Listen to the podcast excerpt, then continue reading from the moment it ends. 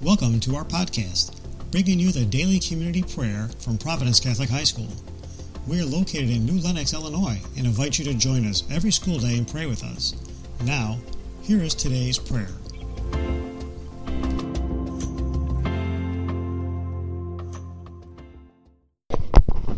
Good morning, Providence. My name is Michael Blake, and I am a junior.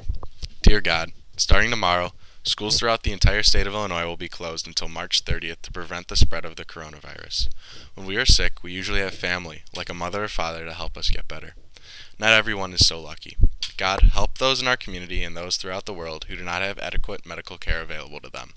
I also ask that you keep the Providence community safe from sickness throughout our extended break. Love me.